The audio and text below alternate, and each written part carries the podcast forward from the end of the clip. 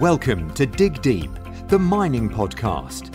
In this podcast, we discuss, educate, and talk about industry news and hot topics, company reviews, and live interviews with mining professionals and leading figures in the mining industry. Introducing your host, Rob Tyson, founder and director of Mining International.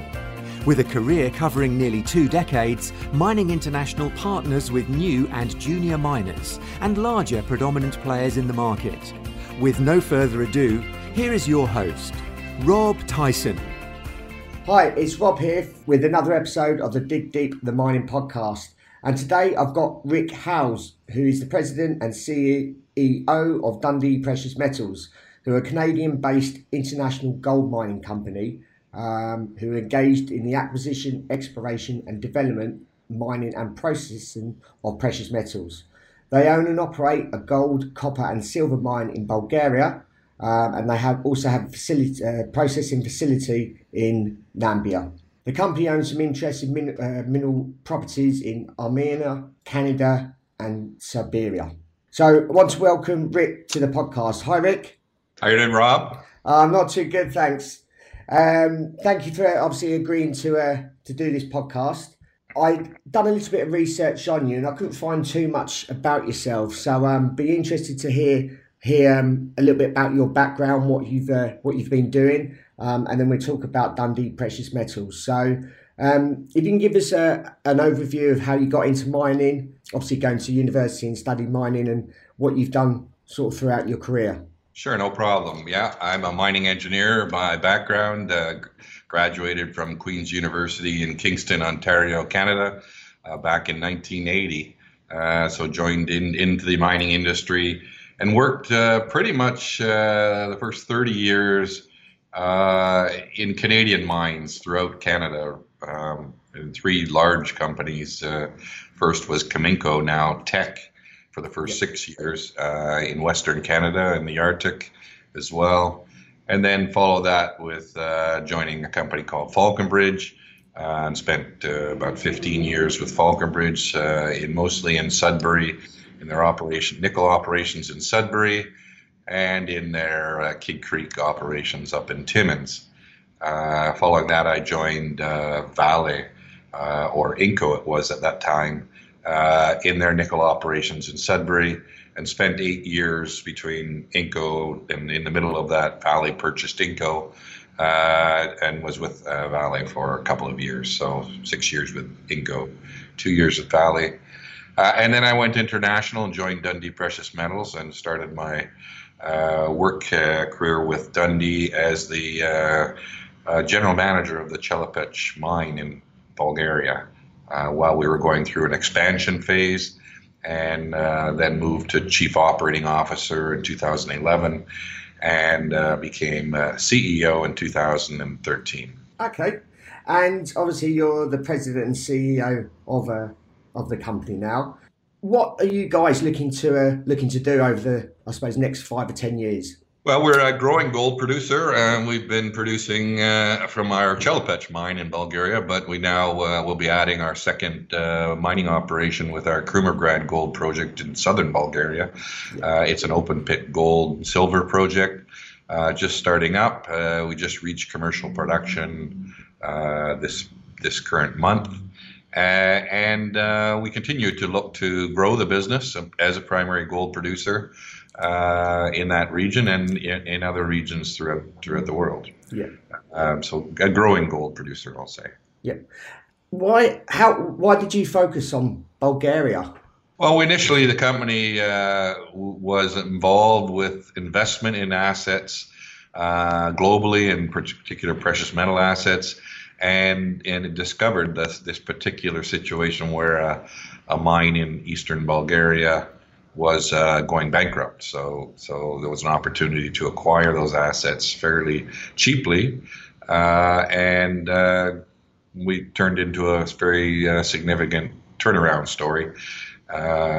When once we acquired that mine in, in, in Bulgaria. So so that, that became the base of the company conversion from a closed-end investment fund, which it was from about 1983 to 2003, and it became a producing mining company, sold its investment assets, and converted to a uh, uh, producing mining company uh, with the acquisition of the Chelopech mine and the Krumovgrad uh, uh, development stage project. Okay, and what's it like uh, doing uh, obviously mining in Bulgaria, and how's that differ, say, from some of the other countries that you may have worked in before, and, and say, for instance, Canada? What, what's different about Bulgaria? Well, in many respects, it's uh, it's a typical Eastern European country that's gone through quite a bit of political turmoil once subsequent to the breakup of the Soviet Union. So, uh, moving from a, a, communist era environment to a, a democracy. Uh, we we entered the country in 2003 when that was starting to, I'll say, uh, stabilize uh, a little bit. And by the time 2007 rolled around, it became a an EU country, uh, one of the last uh, countries to join the EU, along with Romania. And that also helped to further stabilize the country. So, from that point of view, political stability started to come into place once the country joined the EU. Uh, we then got the benefit of some, uh, you know, pro-democracy, pro-business, uh, and pro-EU status uh, to advance our projects and get permits and successfully navigate that environment. Uh, that that certainly was the, the positive step that allowed us to advance our Krumovgrad gold project in southern uh, Bulgaria uh, under that environment. Yeah. And what sort of challenges have you faced in Bulgaria? Which uh, obviously you mentioned, obviously a lot of political um, issues, but what other issues and challenges have you sort of had to overcome? Well, I think the, the, I'll say some positives about the country. First is that it's got a very skilled workforce, uh, highly educated, uh, and a very attractive jurisdiction from a taxation and royalty uh, basis. Uh, the government basically took a stance that it wanted foreign investment in the country and lowered the, the tax rates to uh, basically corporate tax rates of 10%. Uh, and certainly that created this environment for attractive investment. Uh, which we jumped onto. Uh, so, in terms of the difficulties, mainly uh, probably difficulties you might expect from a country that's going through that kind of change. The, some of the old regulatory framework uh, under the Soviet era, you know, had to be modernized with with the transition to the EU. so many of the regulatory requirements went through went through change uh, caused some confusion, I think, early on in, in those changes, which made permitting somewhat difficult. Uh, as some levels of sort of bureaucracy that were uh, a little bit of vestiges of the past, along with sort of a, a lack of understanding of the new interpretation of the new regulations related to the EU. So, so it it that was probably the most difficult part, and there was some uh, you know distrust of foreign investors early on. Yeah we went through that uh, phase back in 2003 where we were a new Western company and one of the first Western mining investors in, in the country. And that took a while to build a level of uh, trust and uh, understanding and appreciation, I guess, on both sides to to uh, allow us to, you know, be successful in the country. Yeah. Um, obviously, you've got other properties in Armenia and Serbia. Again, how does it differ? What's it like working in those countries, and how's that differ to Bulgaria? Yeah, first off, the Armenian pro- property we had, we sold it uh, back in 2016, so we no longer own that. That was uh, uh, underground uh, polymetallic mine we sold to uh, a Polymetal, who, who subsequently has also sold it. But uh, it was that was certainly uh, probably even a more challenging environment uh, politically and socially to operate in. I would say, in comparison, Bulgaria was much more, I'll say, advanced in in, in, in terms of their progress towards a sort of modern democracy uh, whereas Armenia was struggling with that challenge of moving towards democracy. Uh, so you know that's one of the reasons we we departed. Really, we left the country. Uh, Serbia, I think, uh, you know, has been a good country from our perspective. We've been exploring in the country since 2004 or five, so for quite a while. We've uh, made two major discoveries in the country. Uh, the you know, again, it's a country that's uh, seeking to be a, a member of the, the, EU, so it's striving to make changes that uh, would move it towards more of a Western-style democracy. Uh, but it's had it's had its difficulties as well, and hasn't really been able to succeed to to the EU yet. Uh, and is tugged, I think, torn a little bit by the pressures of, of the Soviet, yeah, the old uh, Russian influences. Yeah and and and it's pull towards uh, wanting to be a, a, more Western democracy. So, so it, has been good though. I mean, uh, the country I think is open to investment and is uh, uh, pro-business. It's yet to be seen uh, whether or not a mining company can uh, permit in that country yet. A Western mining company. There are several active in the country along with ourselves, so we won't be the necessarily the first to do that, but we uh, we're certainly advancing our projects there in the country uh, uh, with the intent of trying to be a, again an operating mining company in in that country. Yeah, and are you looking at other other properties within Eastern Europe, or are you looking at other countries as well? Yeah, I mean, we, we're certainly uh, regionally very active, uh, but primarily though in Bulgaria and Serbia. Uh, I would say less so in any other countries. We're aware of the other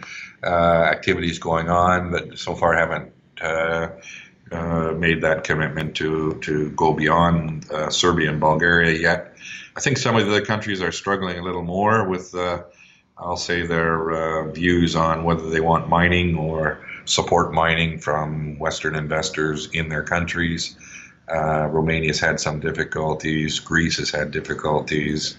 Uh, you know, so we're, we're happy with the, the countries we're in right now, and I think those are probably the two best. Yeah. Uh, and outside of that, we are actively looking beyond uh, Eastern Europe and into other other jurisdictions, uh, particularly the Americas, uh, Africa, and, and and Europe. So yeah.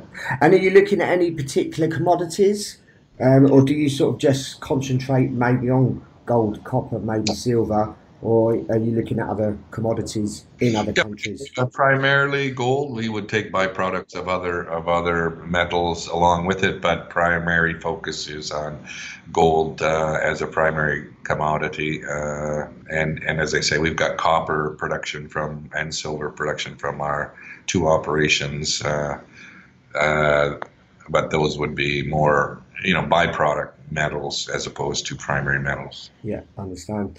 Um, so what's the long term longer term view of the company? Yeah, I think we're we're headed towards an intermediate gold producer, so we'll move into another class of producer, multi multi asset producer. Uh, you know, and I think the biggest thing as a company is is been quite innovative, and we've been driving a, a very uh, innovative strategy to deploy sort of our, our strengths uh, in that way of being a efficient, low cost producer, being able to transform poor performing assets uh, and deliver, you know, business results that are attractive for investors. Uh, and sustainably do that. In other words, reinvest capital wisely and uh, sustain sustainably perform outperform our competitors in terms of being low cost producer, generating decent returns from for investors. Yeah, and as a company, have you had a lot of different challenges? Obviously, not not necessarily just speaking in each individual country, but as a company, have you um, had a lot of challenges that you've had to overcome? Oh, for sure. We have, uh, you know, navigation in a new country uh, like Bulgaria and, and, and Serbia. You know, you have to uh, take the time to figure out how things work in those countries, understand the cultures and the cultural differences, uh, work to develop community relationships and, and government relationships that uh, give you a chance of being successful. So uh, we've taken our time, and our approach has been very much to employ our, our skills in, in community and social relations uh, and government relations to to ensure our success. Uh, so I think we've earned some credibility within these two governments. Uh, we're environmentally and socially responsible company. Uh, we reinvest our, our money into the communities to create sustainable uh, opportunities for development in the in the communities that we operate. Uh, and so those those sort of I'd say those would be the biggest challenges that yeah. probably any company is facing these days. But uh, so far, our, we've been uh, quite successful at, at, at, that end of it. So, yeah. and what uh, successes have you had as a company? Well, I mean, the most recent success was really getting the, uh, this uh, open pit gold project uh, called Krumovgrad in southern Bulgaria, getting it permitted and, and constructed on budget and on, on schedule, and uh, getting it up and running and ramping up to its full production capability. So that that's happening now. We it took us many years to navigate the the difficult times in Bulgaria uh, around uh, permitting. We started permitting in 2005. Uh, so we finally got uh, all of our environmental permits uh, by around 2012. Took us another several years to to get our construction permits. We got those in 2016. Uh, we started construction right away, and we finished construction in March of this year, and we're reaching commercial production in June. We've reached we've reached commercial production, and we're now just heading to full production, uh, probably by the third quarter. So that that journey was probably one of the more challenging journeys to travel. Uh, but in the end, as I said, uh, patience and and some uh, consistent sort of uh, building of strong relationships uh, allowed that project to move to that stage. And and I think that's kind of, as I say, one of our core strengths that we build on. Yes, certainly. Um, got a few sort of quick fire questions. Um, why do you enjoy mining? Well, I, I like it because of the uh, uh, international nature of the business and the challenges uh, faced by uh, working internationally in cultures that are quite different. And, uh, you know, the, the, the community of mining is quite tight. People people like like the business, and I have many characters in the business that are quite interesting. They're usually adventurous people yeah. who take some risks and uh, who you know uh, have to be. Uh, I'll say very uh, open and collaborative in order to be successful. So I like that kind of thing, and I've been traveling a fair bit my career. So worked worked in many different parts uh, of Canada and, yeah. and internationally. Uh, so that's been the fun, the fun part for, for yeah. sure. And who's been the most influential person on you in mining? Well, I, I think it's been many in my career. If I talked about it, you know, mentors, uh, people that I looked up to that I thought were great examples of uh, of the industry and of what uh, what good uh, corporate citizenship's all about. Uh, certainly, the one that stands out would be Mark Cutifani from Anglo American, yep. now the CEO of Anglo American, uh, someone I met early on in my career, not early, but say mid middle of my career when I was with uh, Inco uh, in Sudbury. He was uh, he was president of the Ontario operations there, uh, so I worked for him. he was he was certainly somebody who who set a very good example of, of what you know, being a good uh, manager was all about and being a good uh, leader. Okay. Um, and is there anything you still want to achieve, or, or also yourself personally, and also uh, for Dundee Precious Metals as well? Yeah, well, I certainly want to uh, continue to build on the success we've had. Uh, I, I, do uh, believe that the industry needs to be drive towards innovation and a drive towards taking advantage of the rapid technological change that's happening. Uh, that's affecting all industries. So uh, we're trying to be pioneers in that regard in the mining industry, and probably seen as pioneers by others. Uh, we had over 160 mining companies come visit our operations in Bulgaria uh, over the last year and a half, uh, really looking to see what we've been doing in the way of innovation. So that's the digital uh, transformation that's going on. throughout many industries. We're at the forefront of that and uh, experimenting with the possibilities around different uh, ways of doing our business that might drive uh, you know better value, more efficiency, and safety and productivity uh, throughout. So yeah, that's probably the one thing I want to leave as a, as a legacy is is being a, a change leader in that regard in, in the industry. Okay, and um, where do you see the future of mining? Well, certainly mining has to go through kind of change now that, uh, as I say, this opportunity for these ex- exponential technologies, it has to go and be catch up with the rest of the other industries in transforming itself uh, to be much more efficient, to be, uh, I'll say, create the environment where the new generation wants to work uh, create the reputational success that they need to have to be seen as a, not a dirty industry or a damaging industry, but one that creates positive change and, and positive uh, uh, contribution to society. So that's the that's the big change that has to go through, and and we're, as I say, trying to be pioneers in that regard. So, yeah. and do you think mining has got a bit of an image issue at the moment? I do think so. I think you know the, the recent incidents that happened in Brazil with the uh, the tailing spills yeah. sort of knocked back the industry quite a bit in terms of it uh, reputation and perception within the global society. Uh, so yeah, it has work to do to earn some trust uh, uh, back again, uh, and so I think that's that's that's a big big part of what has to happen in the next little while. Yeah.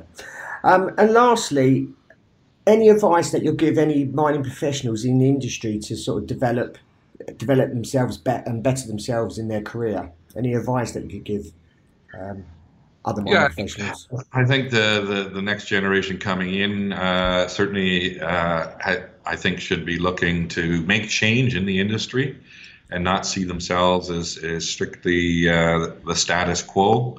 Uh, so my advice to anyone who's there is just uh, don't accept that everything has to be the same and that things can change and that you can lead the change if you're be the change yourself. So so that's really what I would encourage the next generation to do is to stand up and, and challenge the status quo and, and, and make change in the industry that helps the industry become, uh, as I say, reputationally much more positive uh, in the eyes of people. Okay.